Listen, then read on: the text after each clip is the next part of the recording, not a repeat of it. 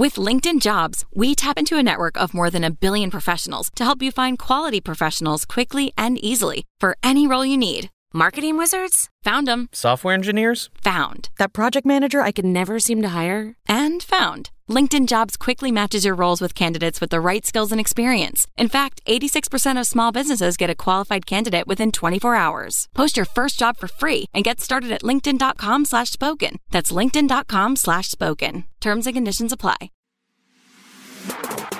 This is the Blue Moon Podcast. Coming up, we've got all the news and views from Manchester City's week. Get involved with the debate by tweeting at Blue Moon Podcast and check out exclusive interviews on bluemoonpodcast.com. It's your club and this is your show. Well, a Manchester Derby win's probably the best way to go into the international break, and on this week's Blue Moon podcast, we'll be looking back at all the talking points from the game. And we promise not to do any showboating near the end, since that's now been outlawed by the Fun Police. Also, on this week's show, we're taking the opportunity to look back and compare how this season's City are doing up against last season's City when it comes to big games. And we'll be posing the question Has Pep Guardiola's side actually managed to improve despite breaking all manner of records last time out? Howard Hawkins back, and he's seen some more disturbing off the field leaks. And we'll be taking your questions in Ask the Panel as well, so get them in for future shows at Blue Moon Podcast on Twitter or head on over to bluemoonpodcast.com. I'm your host this week, David Mooney, and I've got two City fans in the studio with me, starting off with Kieran Clark. All right. And we've got Bob Toole. Blue. First time of the season for you, are you well? I'm very well, thanks. Yourself? I'm not too bad, thanks. Good, uh, good Derby victory to uh, to kick us off. So, I mean, uh, first off, off the pitch news could have been could have been quite distracting for City this week, but it just it just hasn't been, has it? I mean, it, it, why doesn't things why don't things like that affect City these days? I think it's a lot to do with the manager. Um, he has them so well drilled and focused. Um, as I just think when they step on the pitch, they're. I mean, even days before they probably step on the pitch, they're not even thinking about the stuff in the news. So I think it's a lot to do with Pep, to be honest. I, would agree with that because I think they are so they are so focused. Um, but I think partly it's because you know financial fair play now. I think it's just such a boring topic that it's it's just run its course now.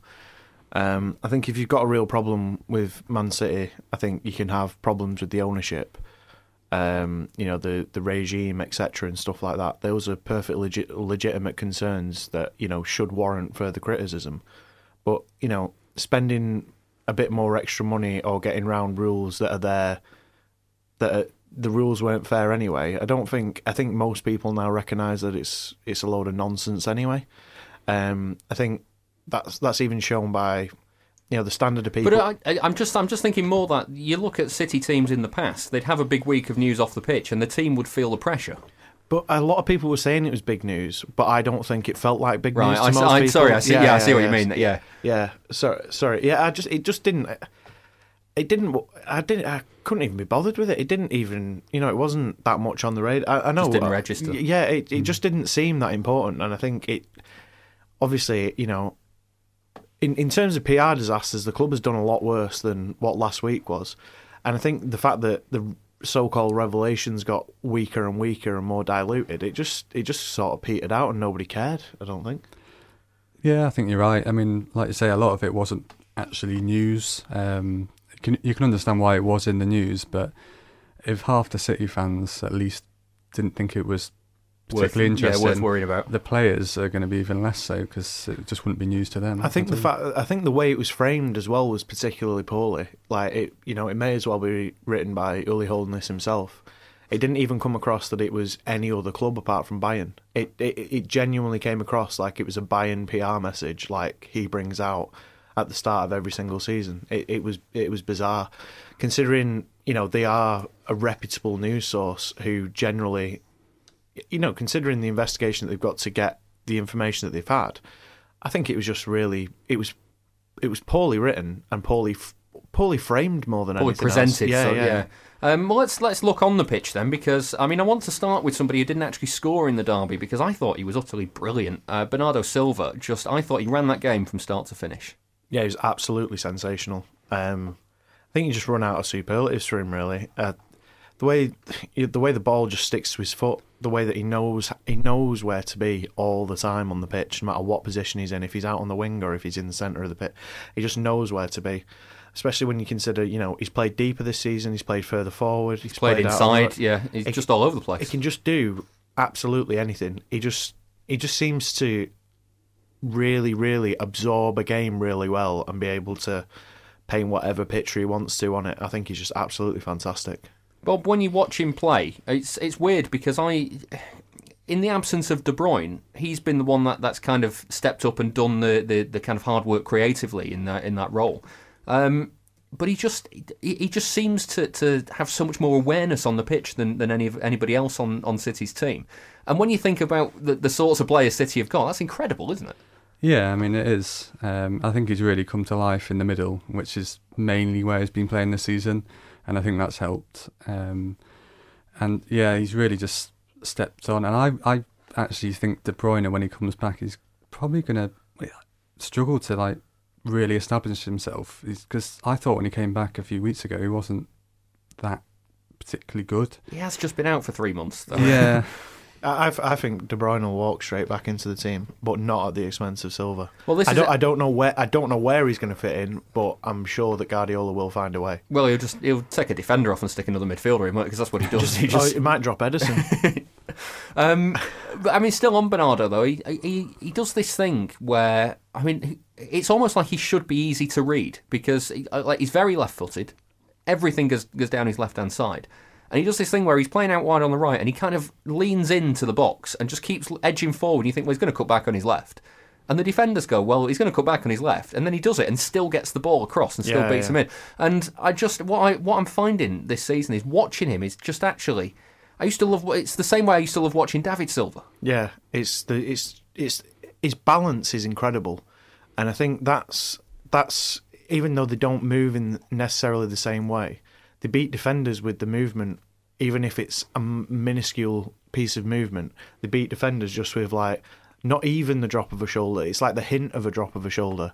It's absolutely incredible the way that they can just kind of you go with them when you're st- when you're stood there in the ground. You're you're going with the, with the defender. It's I mean? those Yeah. wonderful times when you're watching the highlights and they do the cameraman, and it just you know, you know when the camera goes off it, and then Yeah. they've got to find the ball again. But the amount of times like that you've done that over the years with David Silva and that you're doing it with Bernardo now, it's it's just ridiculous. Bob, he, he does this thing as well, and he did it a few times against United. He comes deep to get the ball, he gets it played into feet, and you think, well, he's going to get clattered from behind here now. And he just kind of he turns so tightly that he just goes round the defender that's come with him and goes, right, well, I've got ten yards of space now. Yeah, it's very much like David Silva, that isn't it? Um, that kind of ability to sort of sense the danger from behind and sort of spin out of it almost. A bit Jedi-like. Yeah, and it's quite bizarre that they're both playing in the same midfield. You kind of Yeah. would think it's too lopsided, but, it's they're just actually, not, is it? They're actually not. Like I, I, I wrote about this in the week because I thought they would get in each other's way, but they just complement each other so well. They both know where the other one's going to be. They know where they need to float around, and they both break the lines. And I think I actually think Bernardo does a bit more. Is a bit more direct. He gets the ball and runs a bit, yeah. runs a bit more. Where, whereas you think David Silva, he likes it. He likes to get the ball and then play somebody else in, and not really kind of beat men and get through. Bernardo's got it in him to beat a Yeah. few men. Well, well, I think I think David Silva's um, evol- evolved as well. Obviously, in, in over the past season and a half, is my favourite thing is that slow jog in a circle to to create space. I don't know how David Silva does that. He just gets the ball and slowly. He has three players around him, and he slowly jogs in a circle and ends up further forward up the pitch with no one near him. How does he do that? He did, he, he did it against Chelsea last year. He did it against United at the weekend. Just a slow jog, and you are in the attacking third with no one around you. It's absolutely incredible. And like you say, Bernardo's more direct, but David Silva, who, who does that? Just kind of just turns like an Arctic lorry, and he's, he's just in, in acres of space. It's absolutely bizarre. And I think like that kind of awareness, y- you know, Silva used to be more direct. I think. yeah, Um, and and we we would uh, mention it before on the Patreon show. The way that he kind of he can play it, the, the way that he would go for the riskier pass, he doesn't necessarily do that as much anymore. Whereas like Bernardo Silva would try and run past a player. It's quite rare for David Silva to to actually do y- the y- yeah do that now. Yeah. Well, while we're on Silva, he, uh, he scored the opening goal in the derby. It's his seventh goal of the season. Uh, his best goal scoring, Bob, is uh, is twelve in a season. So surely he'd beat that this year. Yeah, you'd think so. What's Um, what's Guardiola done to get this out of him? Because I I didn't think David Silva could get any better. Well, I mean, the goal on um, Sunday that was with his right foot, wasn't it? So Yeah. maybe shooting with both feet. We didn't shoot with the head. maybe I thought, shooting. though. Maybe Yeah. shooting is the answer. Yeah. Yeah, because yeah, I mean that's actually true, isn't it? Because yeah, he's always has that tendency to try and make that one final pass, and he did it against Tottenham, didn't he? Um, where he tried to tee up Sterling when he just could have just tapped it in. I felt Oh, I, I yeah. felt a bit of sympathy with him there because he what he'd done, what I think he'd done is he thought I'm falling over it. I, I better not miss this. Sterling's in a good position, and I don't think he realised that Lloris wasn't there. Yeah, I think he I think he thought I've got to beat Lloris, and I, yeah, I don't know.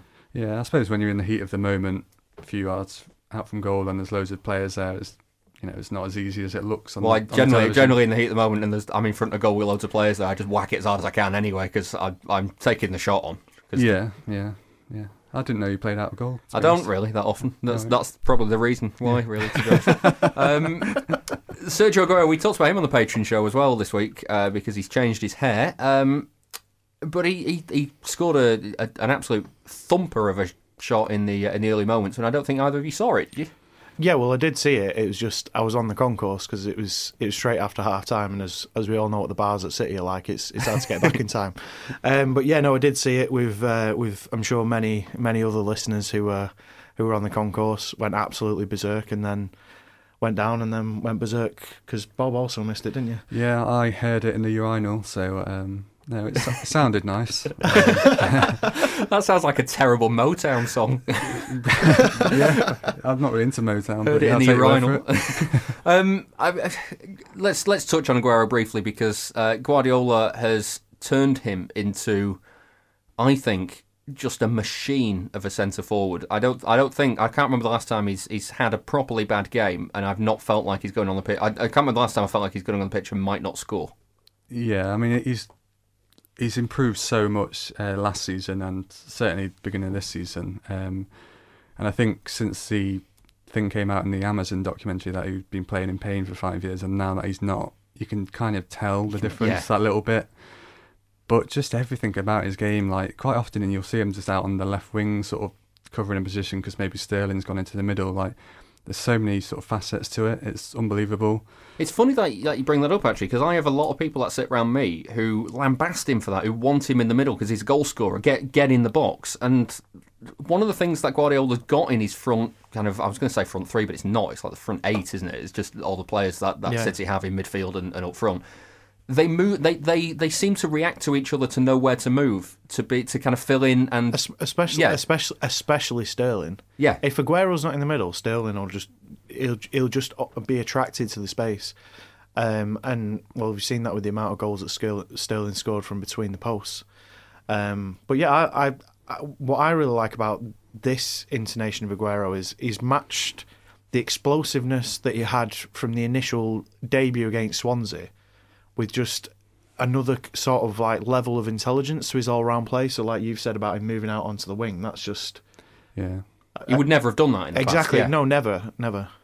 Um, to looking at the other end of the pitch, two weeks running now that Ederson's got bored and chopped somebody down in the box. It's, I was gonna, I was gonna ask the question in a typical Mooney fashion: Is it something to worry about? And it's, it's clearly not something to worry about because City are scoring enough goals down the other end for it to, it to not be. But still, it's a, it's a trend. You don't want to become a trend, isn't it?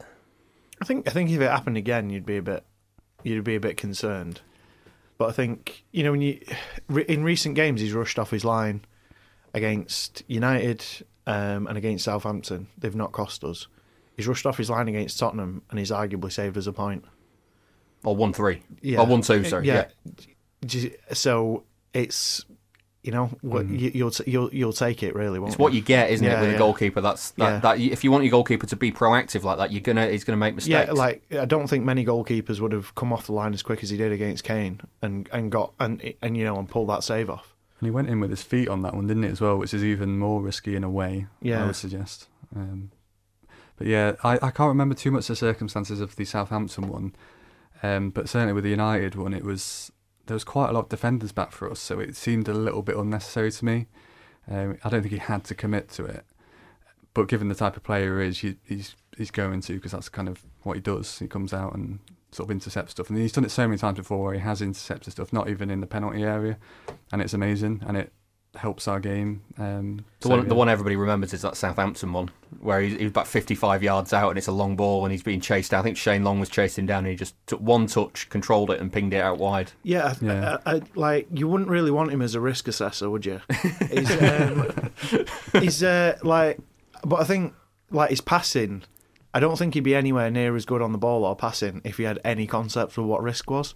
Some of his passes that he plays out from behind the back, y- you know, they're absolutely ridiculous. But you- he did a couple. He did a couple on Sunday where every single player that that he had as an option was being pressed, except for one was being chased down by I don't know Lingard or Rashford or Lukaku or someone someone you know who's not slow. And he'd leave it to the last second to chip it over everybody and drop it on Mendy's toe. Yeah, and you're thinking, how how calm can you be? Ex- exactly, and I think if you take if you take away, you know, that clattering into Lukaku, then you're taking away that sort of passing decision making. Yeah. because he just seems always calm, and it's just mad. Like I, I- you, you, I think if, if you're taking out a player that will rush out a goal like that and make a decision without assessing the risk, then you then you're also losing his passing ability. Yeah. Yeah, I think that's a fair point. Um, credit to City though, because you think to to the, the derby the year before they uh, they were two 0 up, they, they conceded the two one, and, and I think pretty much everybody in the stadium could see two two and then three two coming. Um, United just they just did not give United a chance. They they did that thing that Liverpool criticised them for by wasting time by keeping the ball, as if that's a thing. I, it it didn't feel the same as last like last year. They were, La- they were in so much more control, weren't they? Yeah, there, there, was, there was a strange sort of energy in the ground last year, and I think the fact that we could have won the league that day, there was added pressure. Whereas I think this time, they just didn't seem to be. The, even with the penalty, uh, like we were saying, we weren't particularly nervous, were we? Well, I was a bit. I'm not going to lie, I was. But everything that's been said about the game since, and when you've watched the highlights back, it was never a contest, really, was it? But that's They- the, that's were- the thing. In the moment, I think you you kind of lose sight of how well City are doing, or, hmm. or that sort of thing, because you think it was a derby and you don't want them to, to get back into it. But ultimately, you know, I mean, the third goal showed it. The, the, United couldn't get near the ball. Yeah. Yeah, but even having said it, there just didn't seem to be that energy that was in the air. Like you know, you know, sometimes I, I think Mourinho said there was that energy. There was nervous. Uh, they, they just it didn't Maybe that seem was that. him. It didn't. Yeah, it didn't. It just didn't seem that way for me. You know, I think you know derby games that have had that in the past. You know, when we were down to ten men and we we nearly got it back to three two. That game had an energy. Yeah. Last last year when United beat us, that game had a really nervous energy, and I don't mean for one set of fans or the other, but they were just abjectly just awful. They are an awful, awful football side. How they have got away with the results that they've been getting lately, it just it just didn't seem like they were going to come back. Uh, we mentioned the goal for three one, Bob. Forty four passes in that in that build up, um, and I I mean I, I really credit Gundogan not for the finish, but for the fact that he got he got in, into a position to cross it after after like three or four passes in that breakaway, and it had been on 82, 83 minutes or so, and there was one option in the box, and I think it was Sterling, and he looked up and he thought I could try and bend this past two players and and and create as a goal, but he turned it down in favour of keeping possession and keeping City in control, and the reward was that he finished it off two minutes later. Yeah. So do you mean when he's passed it into Sterling after that little run he did? Is that what He you're He did it. He did a little run um, towards the towards the right hand side. Could have crossed it into the middle, Yeah. but chose to knock. I think he knocked it back to Walker, and then it went back to Stones, and they they kind of knocked it around the midfield a little bit more. And then it went out to Bernardo, who crossed it into to Gundogan to to score. Yeah, I mean, I think that's it's typical Gundogan in a way, and in that kind of situation where you you know the third goal will kill the game, and it's getting quite late. So yeah, to keep hold of it and just strangle the life out of United for that little bit longer was yeah pretty impressive, and just. But I think again that comes from the manager. They'll that'll be drilled into They just them. make better decisions, don't they? Yeah. That's that's the thing. Well, well, it's well, it's like turning down that opportunity there. Like I, I fully did not expect that ball to be whipped in when it was. Bernardo to Yeah. knock, yeah, yeah. So when Bernardo whips it in, that took the United's defence by as much surprise as anybody like as, as anybody else. Well, Matic was daydreaming anyway, so, yeah. the, the fact the fact that we'd just been knocking it back, knocking it back, knocking it to the side, it was like right choice, right choice, right choice, right choice, and then it was like Risky that- choice, that- yeah, yeah. that risky choice caught them on the hop, and that's Hmm. part of the reason why Gundogan was in absolutely acres of space. I think. Yeah, they they tried to play offside, didn't they, as well? So they all stepped forward, I think. I could be wrong on Yeah, that. and but- he was just like, he was two yards on. It was Yeah. a- it- and I mean, credit as well for the finish. Um, this is uh, Pep Guardiola speaking to the press after the Manchester derby. First half not so good. We play like I don't want to lose the ball, but not the intention to attack or to do something. Despite of that, we were stable. We scored one goal. The first 15 minutes was so good, and after that, we didn't press too much well. They could play more than usual. But the second half, we start from the beginning much much better. We change a little bit the way we, we, we should press. To Lindelof and Smalling, and of course help us a lot. The the goal from from Sergio, and after we concede one goal, and and always it's inevitable to think about well last season what happened again in that situation but we didn't concede one other chance we defend so well the free kicks they, they are so strong more than us and and especially when Gundogan and Raheem go in the position like a striker we we had extra passes and extra passes and after we play so good. So after the last 30 minutes we, we make a very very good game.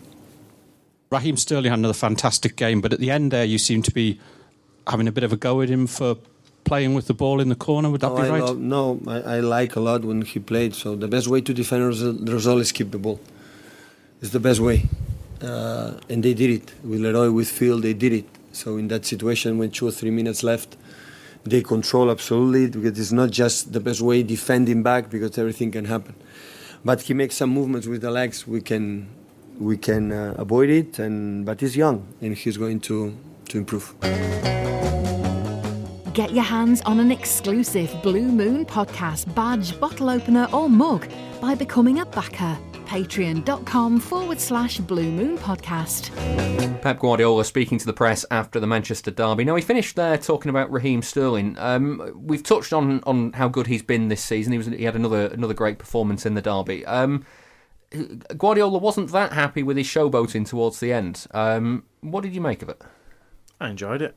Um, I think, you know, arguably a bit annoyed that he didn't do it a bit earlier.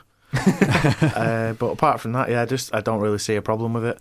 Um, I, re- I really enjoyed Mata's reaction because I just thought, why, if, if if you're that annoyed, why not, you know, stick a boot in? It just seemed that that's how much we'd kind of strangled the life out of them. That, that there wasn't really any any sort of fight left because we were controlling the game that well. And I thought, literally, if you're going to do showboating, wait until the last second of the game to do it. It was the perfect time for me. Yeah, I think there was some footage knocking around on Twitter of Ronaldo doing it to Arsenal for United a number of years ago. So, and basically United's existence for the last 30 years has been based on showboating. So, You have to take your medicine, don't you? You know, Yeah. if you if you dish it out, you got to take it. and we did it at Old Trafford last season as well, in a different way, just by, you know, not necessarily doing Continually step targeting overs, Ashley Young. but like running into the box and running back out of the box. What, I, I- think Bernardo did that, I, th- didn't I, th- I think that'd be hard to be topped. Bernardo It's- I a- thi- I a- accidentally think- finding himself nearly through on goal and then turning around and running back to the corner. Oh, we're talking about talking about Gundogan turning down the opportunity to put it in the box. Bernardo had a, had a shot on goal, and he went, "Oh no, it's too dangerous. Going to go back to the corner flag." And he, uh, I mean, to be fair, in, he- he's only early in his City career, but I'm not sure he'll do anything better than that. Um, the other thing that, that the United fans weren't particularly happy about was that Fernandinho never got his yellow card for, for tactical fouling. Obviously, we've talked about tactical fouling in the last couple of weeks. Um, does is it annoying you that it's now getting the attention when City are doing it, when all teams have done it since the history of of, of, of time? Have all teams done it, or was Paul Scholes just you know haphazardly late all the time? It's Roy just Keane yeah, yeah. and Well, Jaap Stam. it's just I think it's it's strange that it's highlighted, and but I can to an extent to play devil's advocate, I can see why it is because we've got the ball so much all of the time, and then when we don't have it, like the probably the minutes to fouls ratio, I'm guessing I've not looked it up is probably higher. Um, but there's there's no doubt in my mind that Fernandinho trains how to foul. Like It's, uh, but it's it's it's. I mean, ultimately, the question is: Is there anything wrong with that? No, no, I like I I don't see anything wrong with it at all, and they've clearly because Fernand the way that Fernandinho fouled, they've clearly looked at it and thought if he stands up in a certain way when he's fouling, or if it's just a slight tug or you don't go to ground, then you're much less likely to get cards, and it's it's just eking out every single possible sinew of advantage in a game, and I don't see what the problem is. Marginal gains. Yeah. Yeah, exactly. Um, it's a bit random saying this, but I remember watching a documentary about British cycling, and they were obsessed with marginal gains. And Yeah. this is the same principle, isn't it? Like the nice fouls, like like you say, when he's just standing up, not going to ground. You get away with what you can get away with. It's, Yeah, it's exactly. ultimately that. Right, so moving on. And City might be two points worse off at this stage of the season compared to last time around, but they've arguably had a much tougher set of fixtures. After 12 games last term, Pep Guardiola's side led the way with 34 points, but it only faced Arsenal, Liverpool, and Chelsea from their rivals, and two of them games were at home. Tom Green's been having a look at the reaction of opposition managers to City's performances this campaign to see if the team has improved.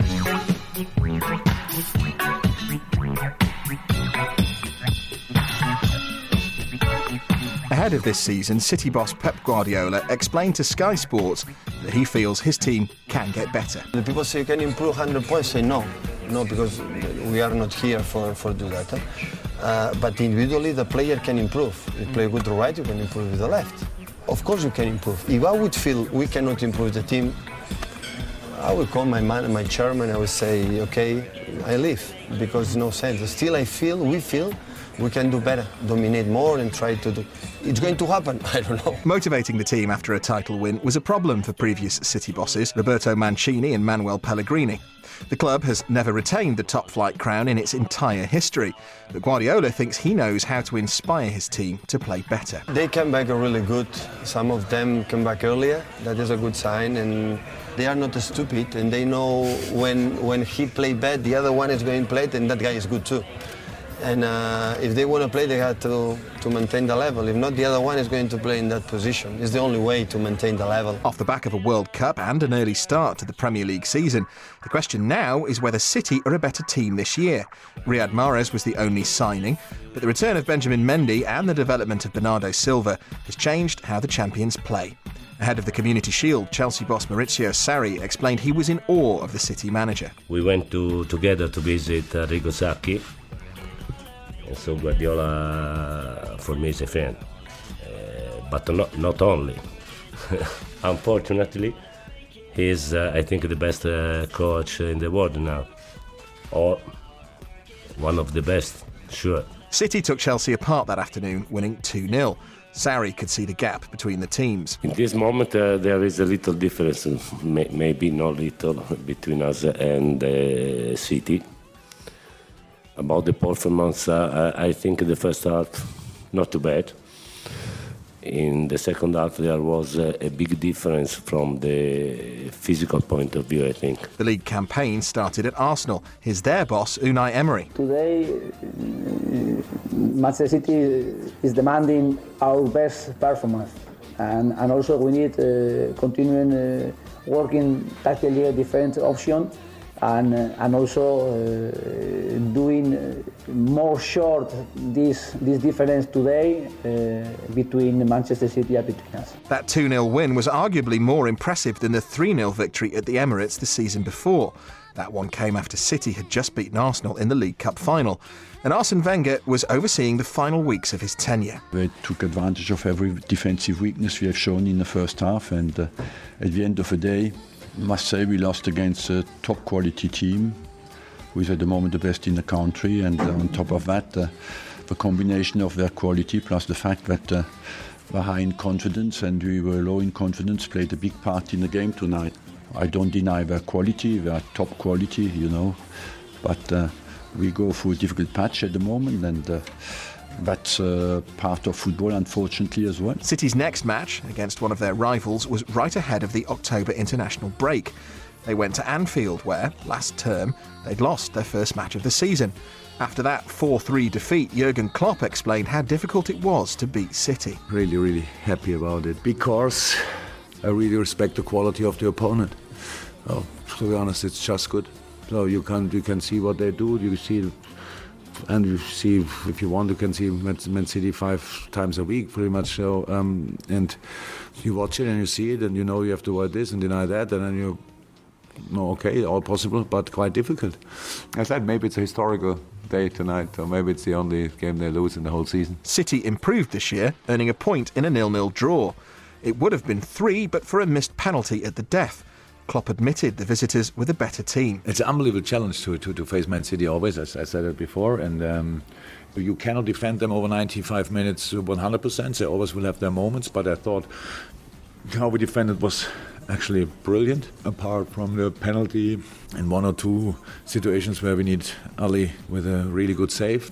We played City now that often, and they are just outstanding. So, and in no game we played so far, the game was that kind of level. This week's Manchester Derby also saw City improve on last season. Having led 2 0 at half time back in April, Guardiola's side slipped to a 3 2 loss. A win would have seen City take the title earlier than it had ever been done before. And Jose Mourinho explained why, despite winning that battle, United were miles behind in the war. This season we improved in relation to last season. More points, more victories, more goals scored, less goals conceded, better results against the, the top five uh, teams. We improve at, at every level, but was not enough. Was not enough. That's why I, I congratulate uh, Man City because they are going to win the the title. They deserve to win the title, and um, I hope they, they win against Tottenham. He was less magnanimous after Sunday's 3 1 win for City there. When I analyzed the game today, I think the difference was you can go for stats. That's, that's the way people that don't understand football analyze football is with stats. Um, I don't go for stats. I go for what I felt and for what I I I watch in the game. And uh, the game was there until minute 80, 80 something. After losing to United last season, City won the league the following week, following a 3 1 victory against Spurs at Wembley.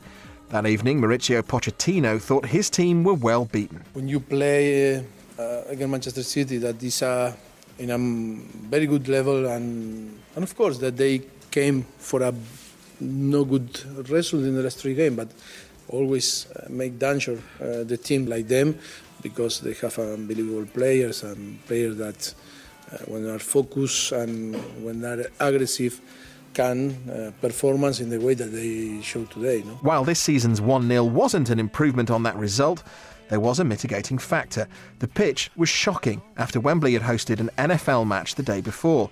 Pochettino, though, still thought the difference between the teams was clear. Last season uh, was difficult to compete against Manchester City in both games that we play. In in Manchester and here, the gap uh, and the level was was massive in between both, both teams. But today, I think was very competitive, uh, even uh, even game. We cannot compare uh, ourselves with Manchester City. I think we are in different level. And, we still not achieve the, the level of Manchester City. They won the, the Premier League last season. Um, it's a team that is focusing in trying to win titles. We are focused in different things. So while City might be two points worse off after 12 matches compared to last season, they're actually four points better off in games against the teams around them. With Chelsea and Liverpool still unbeaten, it's clear the top sides have got better this time out. But the question remains is it enough to close the gap on the current champions? On the evidence so far, it looks like City are performing much better too, and that could be quite ominous for the chasing pack. Can't stop the spirits when they need you. This life is more than just a read through. Hi, this is Andy Morrison, and you're listening to the Blue Moon Podcast. Check out exclusive City interviews on our website, bluemoonpodcast.com. Tom Green asking the question if City are better than last season. So I'm going to throw it to you two, actually. Do you feel, uh, uh, the way City are playing at the moment, do you feel that they're performing better than last season, even if the points tally at this stage isn't, isn't as good as it was? Yes. Um, I think there's a lot more sort of, well, I think individuals are performing better for a start. Um, certain players that aren't so good are playing less, like Otamendi and Danilo. And I think we've played three five two a few times, uh, which is a, another um, string to our bow. Yeah, you didn't seem you didn't seem convinced that was a phrase. yeah, I was worried I was about going to trip he, over he was a word. like, "Is it strong to my bows?" yeah, well, we've got a strong bow, I guess. Um, Kieran, Kieran, back for you? Uh, yeah, definitely better. Um, uh, I know technically we've got you know less points than at this stage last season, but I think when you look at the teams that we've played, um, it's think, that it's that all the tough games as well so far. United Yeah. aside, if you can call that a tough game based on where they are. But Yeah. United aside, Yeah, well, we got beaten that fixture last Yeah. year, didn't we? Um, Liverpool obviously picked up a point. Uh, the Wol- like even even the Wolves thing's got a caveat with the fact that they punched one in. Yeah. Um, you know, I think we've just been pretty much exceptional this season, and it's like I don't even think we started this season that well. But I think in these last few games, I think we've just stepped up another gear. But it still looks like we've got gears left in us. It was Liverpool's and Spurs' best ever start to a Premier League campaign. Maurizio Sarri has the best ever start for a foreign manager in his first season in the Premier League, and yet none of them have laid a glove on City. Yeah, it's um, as I say. Um, I know Tottenham because they've flattered to deceive in the Champions League. Um, ha, you know, don't seem like they've had the best season, but uh, you know, I think points tally wise, it seems that there's um, there's sort of three or four different leagues going on. So you've got the bottom half that are all fighting against relegation. Then you've got a couple of comfortable teams.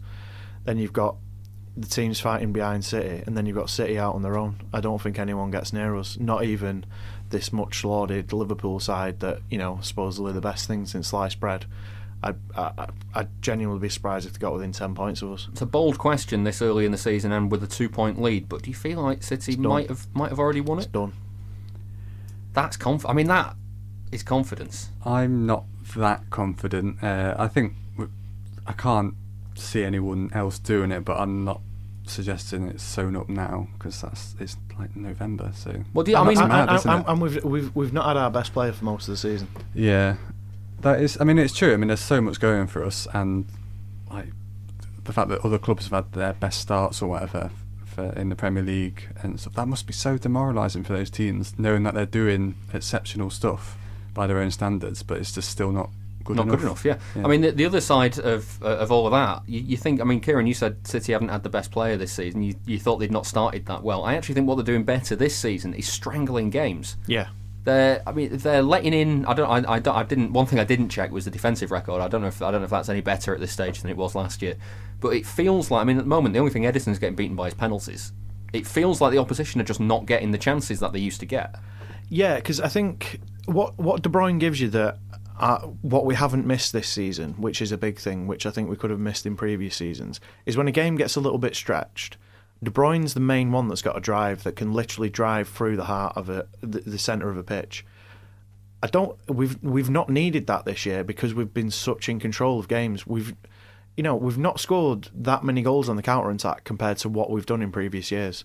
Uh, uh, compared to especially last That's year, right, we- yeah. we, scored a lot of a lot of goals on the counter attack. This year, I'm sure some stats will come out that we've scored way more this year or something, but it just doesn't seem that way. It seems like we've just been in a lot more control, and the goals have come from patience and kind of really good play rather than just kind of breakneck. And you know, counter-attacking goals generally are more exciting, aren't they, in the initial stage? But I think if you're going to ask me what I'm going to watch time and time and time and again, I'm going to watch that 44 pass move over and over again.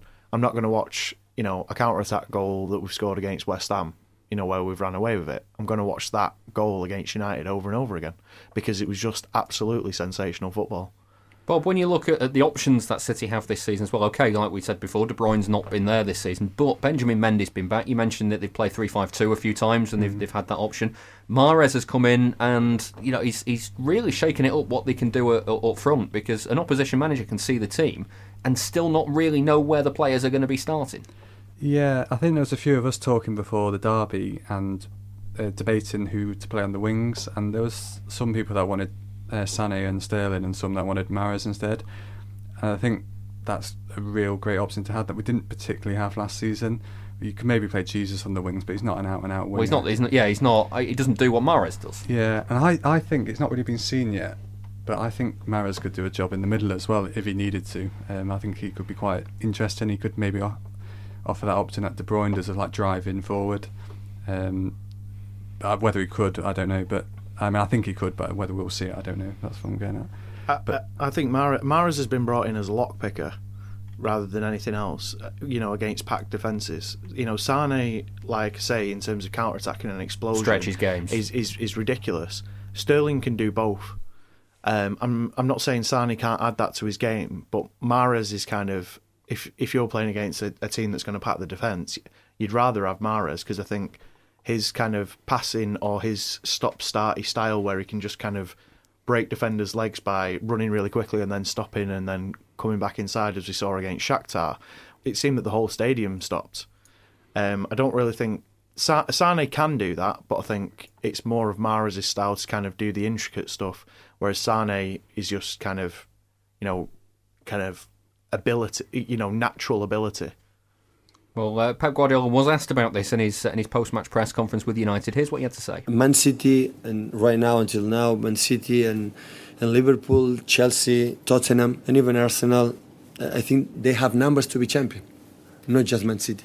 So it's just two points in front. So it's nothing, but it's true. Last season we didn't win in, we didn't get points in in Anfield. We draw, and last season we lost here. We won. So it's good for the contenders for game three away, just one at home, and we got results. But at the end, the three points. The only difference, a contender, Man United didn't get it, but the three points today is the same as Southampton last week, and and and and will be against West Ham after international break. But important is we're consistent. And we play, especially most of the time, good, and always I see many things that, that we can improve. Pep, it's Liverpool's best ever start to a Premier League season. Sarri has the best ever start for a debut manager. It's Spurs' best ever start to a Premier League season. What does that say about you that you're still top? Oh, it's two points, four points from Chelsea nothing. So, but nothing is good, uh, especially where, where we come from. So always when you win 100 points, win the Premier League, the people can say we'll be, we'll maintain our level. And one is the key is the depth for our squad, and everybody want to play, and everybody knows that they have to be at a level if, if, if they want to stay there. I'm so satisfied. We maintain that level, and at the end, Liverpool win or another win, let's shake hands, but we don't have regrets. Important in, in life, in football, is don't have regrets about what you do. If we do in that in that way, we can lose, but with a heads up because we don't have complaints for ourselves. This is the Blue Moon Podcast. Pep Guardiola speaking after the derby about uh, whether City have improved or not. I mean, also you look at the bigger picture for, for City. The other teams have clearly got stronger, but again, like we're saying, you just don't really see where City would drop those points because they're not doing it in the big games. Yeah, um, I mean, I suppose the benchmark is really the Liverpool game for me. I mean, they're the next best team to us, aren't they? And they never, other than maybe the first 15 minutes, they never really looked like they were going to damage City, um, which I think is, you know, pretty worrying for Liverpool, but also for every other team because it was at Anfield with the atmosphere. And the own, well, the onus was on them stuff. to. The Good, onus good, was on. good, yeah. good bunny ears around atmosphere there. Yeah, Bunny ears? I- Air quotes? Yeah, air quotes. Yeah, bunny ears, I, isn't it? Realised Oh, as I was doing it that, and uh, That nobody no, can no see one it. could see it. So, Yeah. yeah. that was good. Final question on this before we move on. Uh, I want to ask you what what represents improvement this season? Is it the number of trophies that they win? Is it better performances? Is it better, more goals, more points? What what would you what would you set the benchmark at? I I th- I think three trophies is an improvement, obviously, because we won two last year. I think that is something that we should be aiming for. But if they if they were to bring in just one trophy but play better, would that be more entertaining, sort of thing? You see what I'm, you see what I'm saying? Yeah, I, th- I, th- I, th- I'd be. I, I think if we only win one trophy this season, we, we should be disappointed, considering how considering how good we are. Not in terms of being a spoilt fan. I just mean that team. If you are in that team, you are one of those players in that team. You will be disappointed at the end of the season if you've only got one trophy. Um, and I think we've definitely got it in us to do a domestic treble, potentially. Uh, you know, min- t- two is the par. I think we set par last year. If you do, if you if you win a League Cup or an FA Cup as well as the league, but not necessarily the league by you know as many points as we did last season or whatever, I think that's par. I think if we improve our league position and win, you know, win one trophy, then that's you know that's a good season. I think we can say we've had an excellent season. Obviously, if we've won three, but I think I think if you win a domestic treble and Champions League semi final, I don't think you can argue too much with that. Has anyone ever done that? Uh, no, I don't think so. but no one got hundred points. Yeah. You know. Well, Well, I- I mean, I mean, in fairness to Kieran, what City are doing, what City did, did last season in the Premier League, rewrote the standard. So why not rewrite the standard again this year? Yeah, yeah. I mean, yeah. There's they could do it. There's no reason why they couldn't. But when you consider it on the other way around, we only dropped 14 points. I mean, that's that's nigh on impossible to repeat. Surely. Yeah, I, I, I can't, I can't, I don't think we'll get hundred points this No. season. I'll be honest with you, but I think we will probably. I think we'll have had more of a challenge this this season than we would have had last. But I still think we'll win it by By by, a margin. stretch.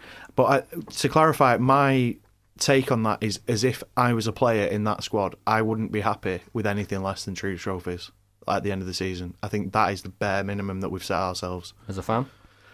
As a fan, I'd just be delighted with the league, to be honest with you.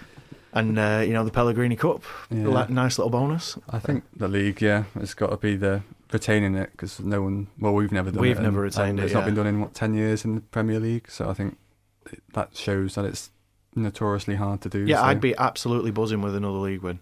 Yeah, I love the FA Cup as well. It's been Oh, a long yeah. time, relatively speaking. Oh, just since have the I've won it. lot, sod it. Let's Yeah. have all four of them. Yeah, I'd, I'd, ra- I'd, ra- I'd rather win the FA Cup than the League Cup. Yeah. Yeah, no, I'd say I, I do take your point. Right, so it's been quite a fortnight for City off the field, and Howard Hockin's seen some even more disturbing leaks.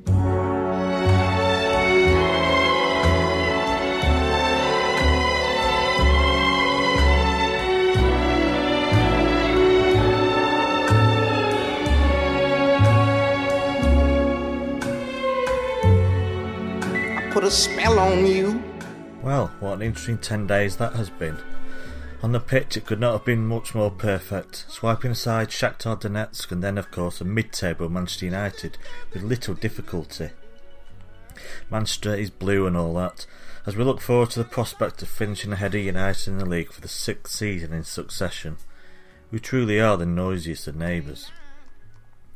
Now, normally the lead up to Derby Day, the media coverage is dominated by wheeling out the likes of Paul Scholes, the notoriously shy family man, to explain how City will never be as big as United. This time, things were rather different.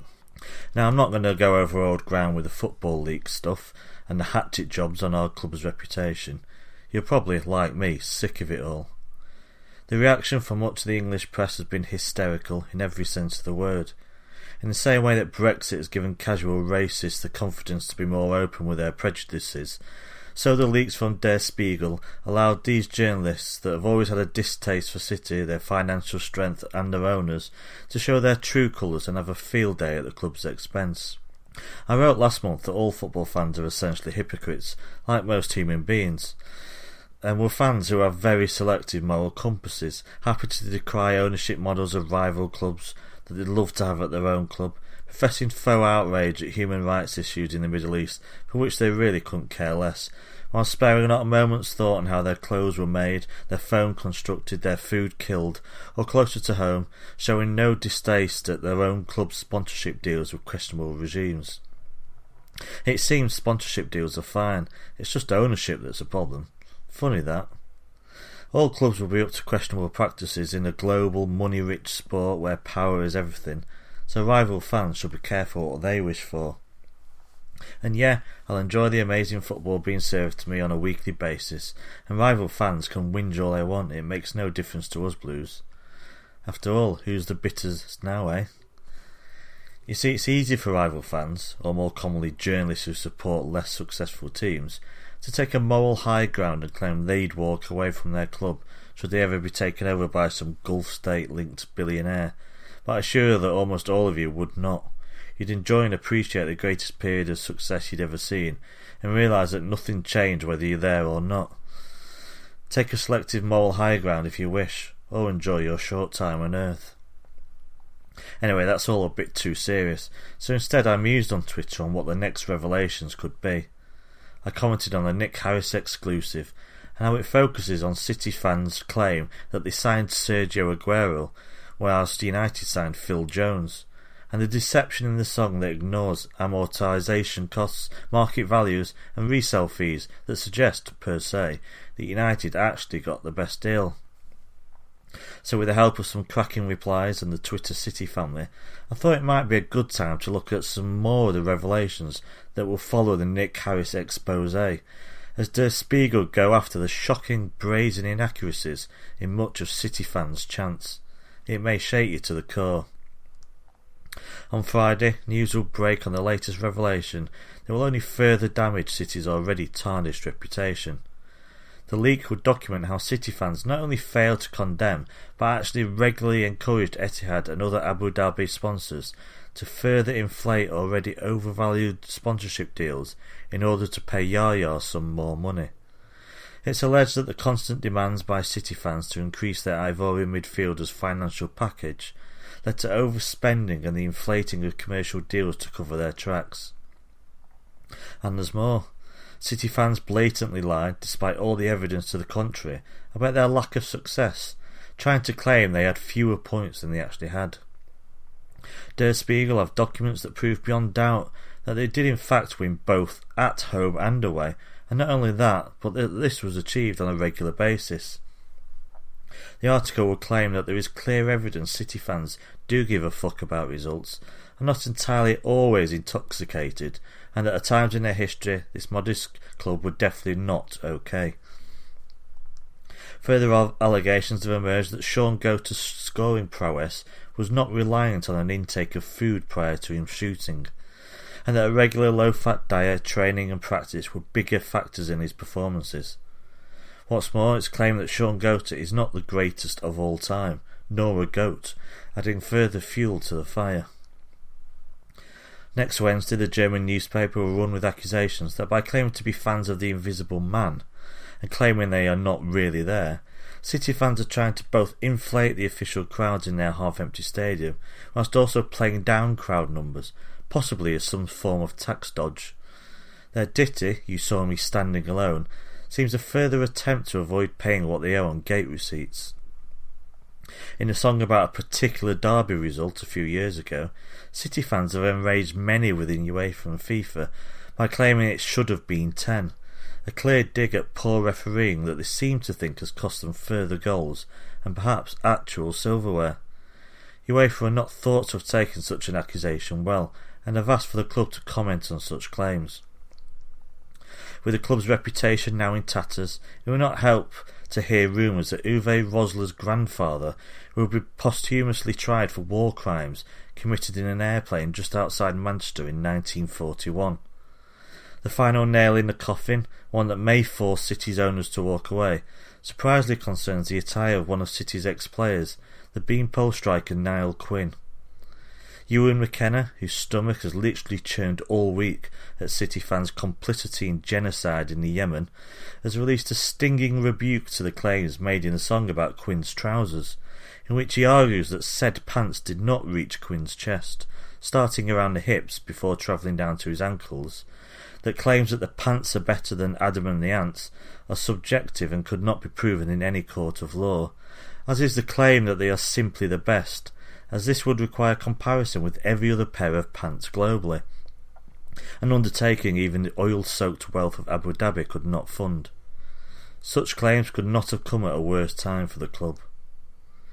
And with news that the song Raheem Sterling, he's top of the league, has incurred an additional UEFA fine after the song was sung despite the fact Liverpool played earlier that day to go temporarily top of the league, City's PR department will certainly be busy in the coming months. When Nick Harris finds out that all City fans are not without a love of their own, that in a game once the boys in blue did effectively give in, that the club does not guarantee to make fans happy when skies are grey, that the Blues have rarely marched on, and the craven inaccuracy about being the only club to come from Manchester, well, heads will surely roll. You see, all in all, worrying stuff as our club's name gets dragged further through the mud. And yeah, I'm joking about seemingly serious claims. And I'll continue to from now on, because the moral arbiters can quite frankly sod off. I'll always support my club and have little control over it. I'm going to enjoy this team whilst I can. If that makes me, every other fan, the players, the manager and staff bad people, then so be it. We're no different to anyone else, except we're not as bitter as other fans.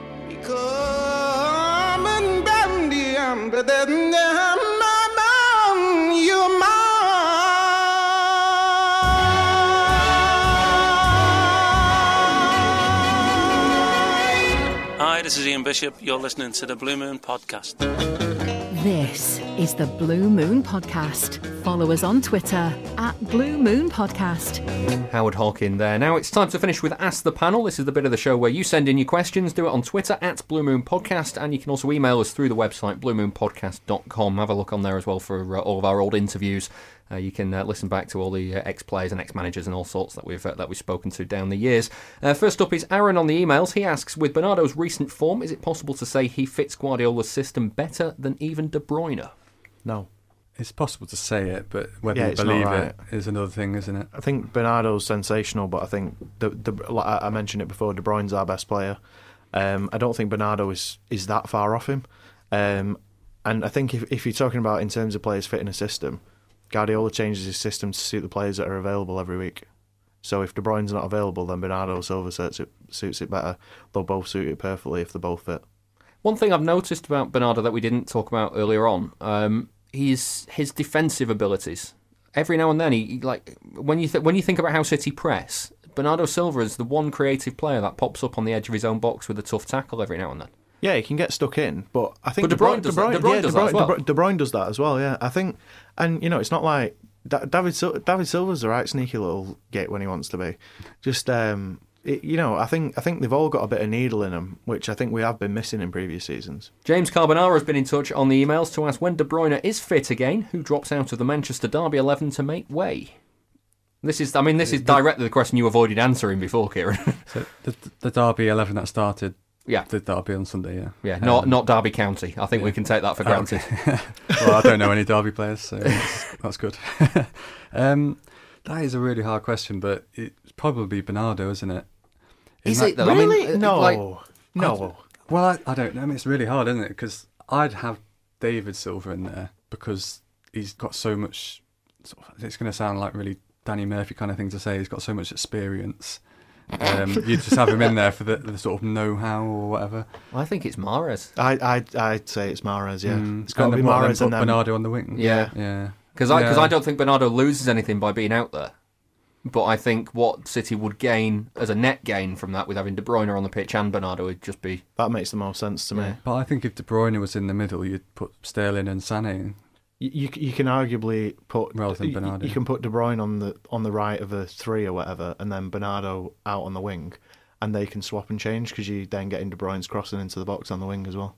And finally, Pete Ashworth has been in touch on the emails to ask Are you concerned by yet another injury to Mendy, even if it's his other knee to last season?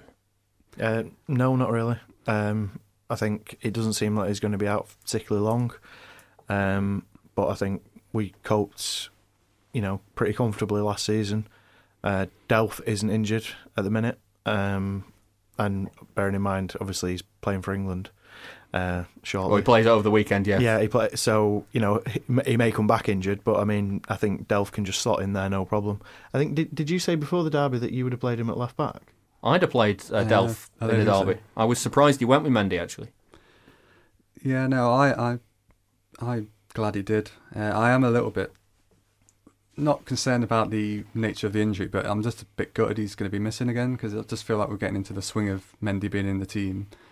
And although he's not like doing assists every week like he was at the beginning of the season, he's clearly adding something to the team. Um, and also, I don't think I'm not that convinced with the reliability of the backups. Like Delph is obviously quite injury prone himself. He is. I mean, the, the thing with Delph, though, I, I feel a little bit sorry for him this season because I think he, I think his last season said to me he'd done a good enough job transforming himself into a left back that I, I, I would have, I- I'd have played him in a few more games to, to get Sane a bit wider and you know to, to, Yeah. to just to mix it up a little bit and not always have Mendy up and down the line and or Mendy cutting inside and Yeah. Sane sticking to the line.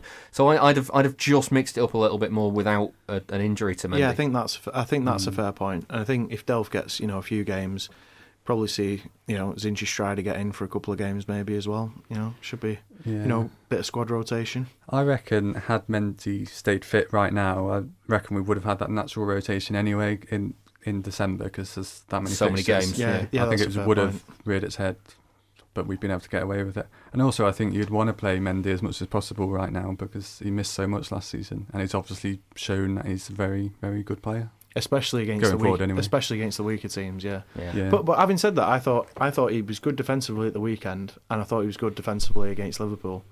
So I think that that Tottenham game seems to have. It's a bit- yeah, it's a bit of an uh, anomaly, but- but, it's it's in a lot of people's mind that Tottenham game because it, it was. It's a you know, shocker. it, was- it, was- it was a shocker. it was it was a shocker. I yeah. think the lines, so the inside lines from the NFL match, made such a difference because all the fullbacks were awful. They and were, I don't yeah. think that's a coincidence. Yeah, they were all like. I think when Ben Davies was the best out of those four fullbacks, there's something wrong. yeah.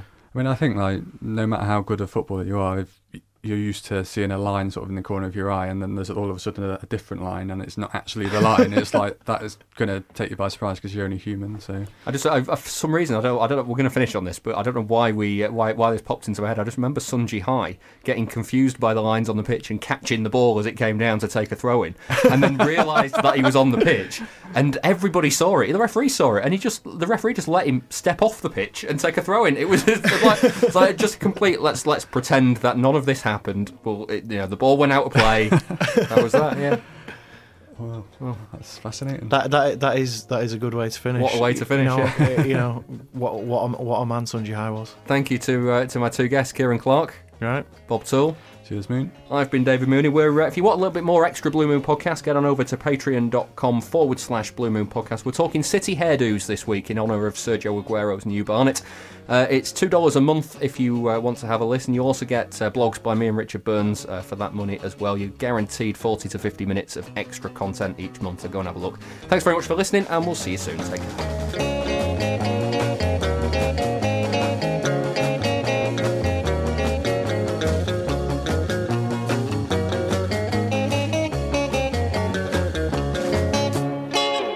Was the Blue Moon Podcast. Please support the show. Patreon.com forward slash Blue Moon Podcast. The nice fouls, like like you say, when he's just standing up, not going to ground. you get away with what you can get away with. It's, Yeah, it's exactly. ultimately that. I mean, the other thing that um, that, that kind of comes from the, the tactical foul debate, I've completely forgotten. could Well, not tell be that could not tell you what I was going to say. The thing was, as you were halfway saying, and the other thing, I thought he's forgot that. Yeah.